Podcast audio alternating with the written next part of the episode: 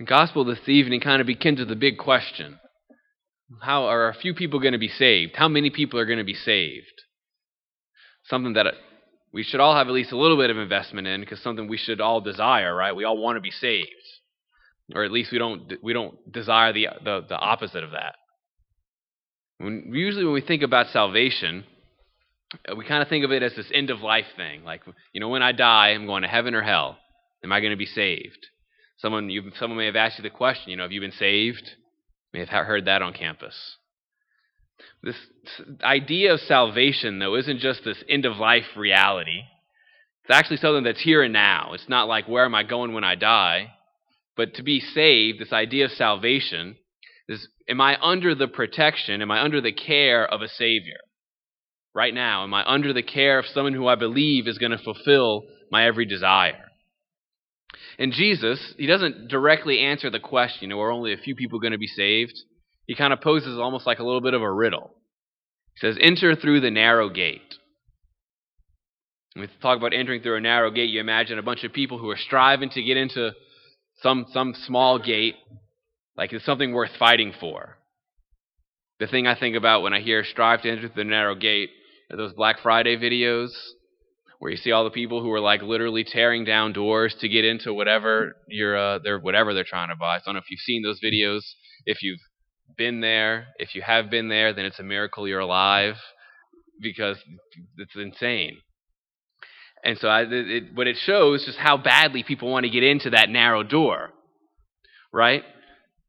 you have to be you have to be you have to prepare you have to be strong enough to enter right jesus talks about being strong enough to, to get to the door how do we make ourselves strong enough so that we can get to that narrow door that he's talking about? It's the discipline of the lord that the second reading's talking about.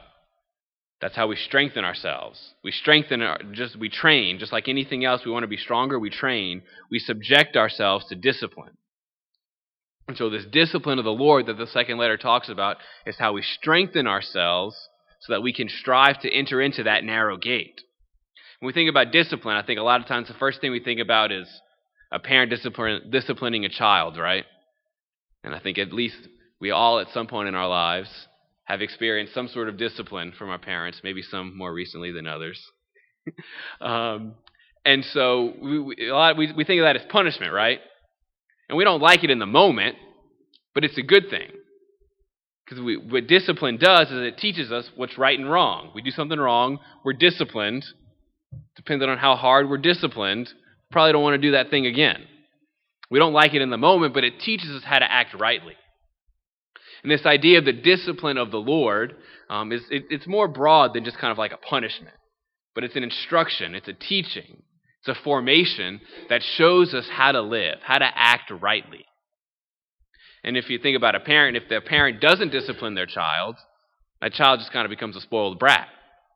Right? It's actually what's best for the child that they be disciplined, that allows them to be the full person that they're called to be because they're on a they have a guide showing them what's right and what's wrong. That's what discipline does. Athletes see this super clearly.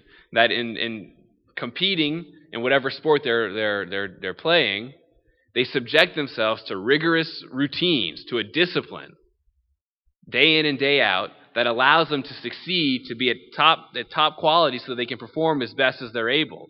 They subject themselves to the care, the instruction of their coaches, so that they can perform at the best of their ability, so they can be the best athlete in their sport that they want to be. They strive to enter into that narrow gate of sorts of playoffs or championship or state or whatever whatever level we're talking about. That gives them the motivation to subject themselves to that discipline. And a lot of the times it's difficult. Um, when you're in the midst of practice, when it's hot outside, you're doing whatever the exercise is, it, it kind of sucks. It's difficult. But we know that in the end, in hindsight, that there's fruit that's born from that. The scripture says that later it brings the peaceful fruit of righteousness. The difficult the difficulty of discipline allows us to compete and to succeed well in whatever struggle, battle, trial, uh, sport, contest, whatever we're trying to do. That discipline is what allows us to perform as best as we're able. And so God does the exact same thing in every aspect of our lives. That He has this desire for each one of us to be saints. He desires us to be holy, to live to the full fulfillment of the plan that He has in store for us. And so he, he gives each one of us kind of like a plan, a, dis, a discipline to subject ourselves to, so that in the end, we can be that saint that he wants us to be, that saint that he sees inside of us. And so we, on our part, we do the hard part of living what we, what we know he invites us to. He allows certain situations to happen in our lives, all directed towards our own fulfillment, our own growth, so that we can grow closer to Him through those particular trials in our own lives.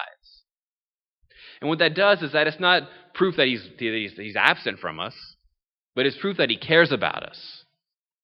Because the same way that if a child isn't disciplined, they kind of become spoiled brats. If we're not spirit, if we're not spiritually disciplined, if we're not subjected to that discipline of the Lord, we become kind of spiritual spoiled brats. And so, what this Lord cares about us so much, that He doesn't want us to be that. He wants us to be holy and to be the saints that He's calling us to be. And so, He, he invites us to subject ourselves to that discipline, the daily struggle of our life. And usually, it doesn't start with things big, dramatic. It starts with things very simple simple fidelity to the daily responsibilities of our life. Athletes, it, it's very simple faithful to practice faithful to, to competing in our in the in practices, the exercises, whatever we're doing well, not cutting corners, and really giving our all every moment of every day that we're practicing.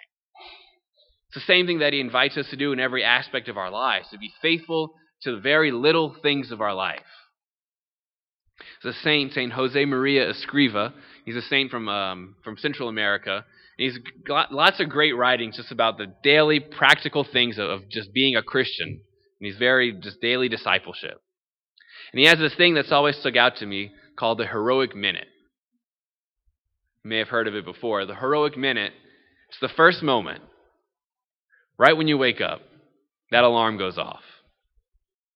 You have a decision to make. You're going to roll back over, or are you going to get up?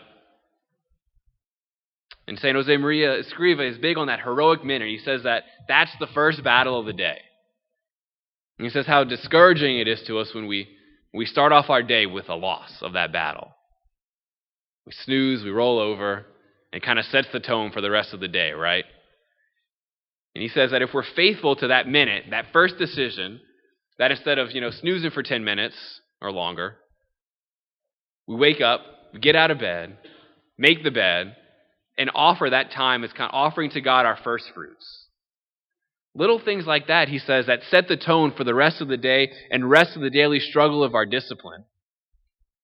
And God rewards those offerings a hundredfold. The God who's not outdone in generosity always rewards those little offerings that we make for him. And those little offerings, they train us, they have an impact on us. They change our hearts just through, a, through opening ourselves to that grace that allow us to grow in other ways. And a lot of times it all starts with these very little things that allow us to get to that narrow gate, that build up the strength so that we can get to that narrow gate. But having the strength to get to the narrow gate is only the first step. Then Jesus says, then we knock on the door. And I think that's where we get kind of the more fundamental the idea of, of, of how we, we attain this salvation, how we get through the narrow gate. So in the scriptures, it says they knock on the door, and Jesus says, I don't know where you're from. I don't know you. And they say, But Jesus, we, we ate and drank with you. We heard you teaching in our streets. We were with you. We strove and we were strong enough to get to this narrow gate. But he says, I don't know you. I don't know where you're from. It's kind of chilling words to hear Jesus say. You know, we could say, but we came to Adoremus, we came to Not on Bread Alone, we came to Mass, we came to all the talks, we came to the retreats, we did all the things that we were supposed to do, Jesus. But do you know him? Does he know you? Because we can do all the right things, we can hear all the, all the right stuff, we can learn all about Jesus, we can know about Jesus without actually knowing Jesus and the concrete reality of our own lives. That's why we come here. That's got to be why we come here. That's got to be why we pray. To allow Jesus to know us in the here and now of each one of our lives and to allow Him to reveal Himself to us in those spots. That's what He wants to do more than anything. And that's how we enter into that narrow gate, just by letting Him reveal Himself to us and by opening our hearts to receive that revelation. And that's what He wants to do. And we just have to, to give Him the space to do that, to allow Him to know us so that we can know Him all the more. So, how do we do that? How do we know Jesus? It all starts with the basics of that discipline. Of entering into that discipline, not just to, to do the right stuff, but to really know the person who we're trying to, to meet through that discipline. The discipline, it starts with the discipline of, of, of prayer. The discipline of not just rambling off words or saying all the things that everybody else is saying or telling God what we think God wants to hear, but just but authentically sharing the desires and the feelings that are on our heart right here, right now and allowing Him to know us in that spot so that He can reveal Himself to us. The discipline of daily virtue, the discipline of not just giving in to whatever is easiest or most pleasing or most immediately satisfying, but making the hard sacrifice of doing what we know the Lord is inviting us to. Sac- athletes make all kinds of sacrifices because they have this concrete goal that they're, they're working towards. Our salvation has to impact us and be just as concrete of a goal as, as, as the game does for athletes. We need to be willing to make the sacrifices so that we can attain that goal, so that the Lord can know us and we can know Him through in the midst of that struggle. The discipline of, of confession, of that's how we most intimately know the Lord by bearing ourselves to Him fully without holding anything back and allowing Him to reveal Himself to us particularly in those most difficult struggles and most difficult areas of our life, that's where Jesus wants to know us the most. An opportunity that we have here every, every single day.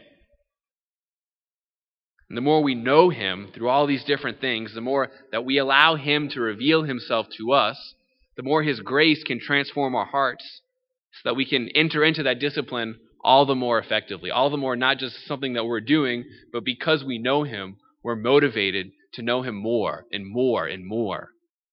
Like when you get a little bit and you, you, need, you need more.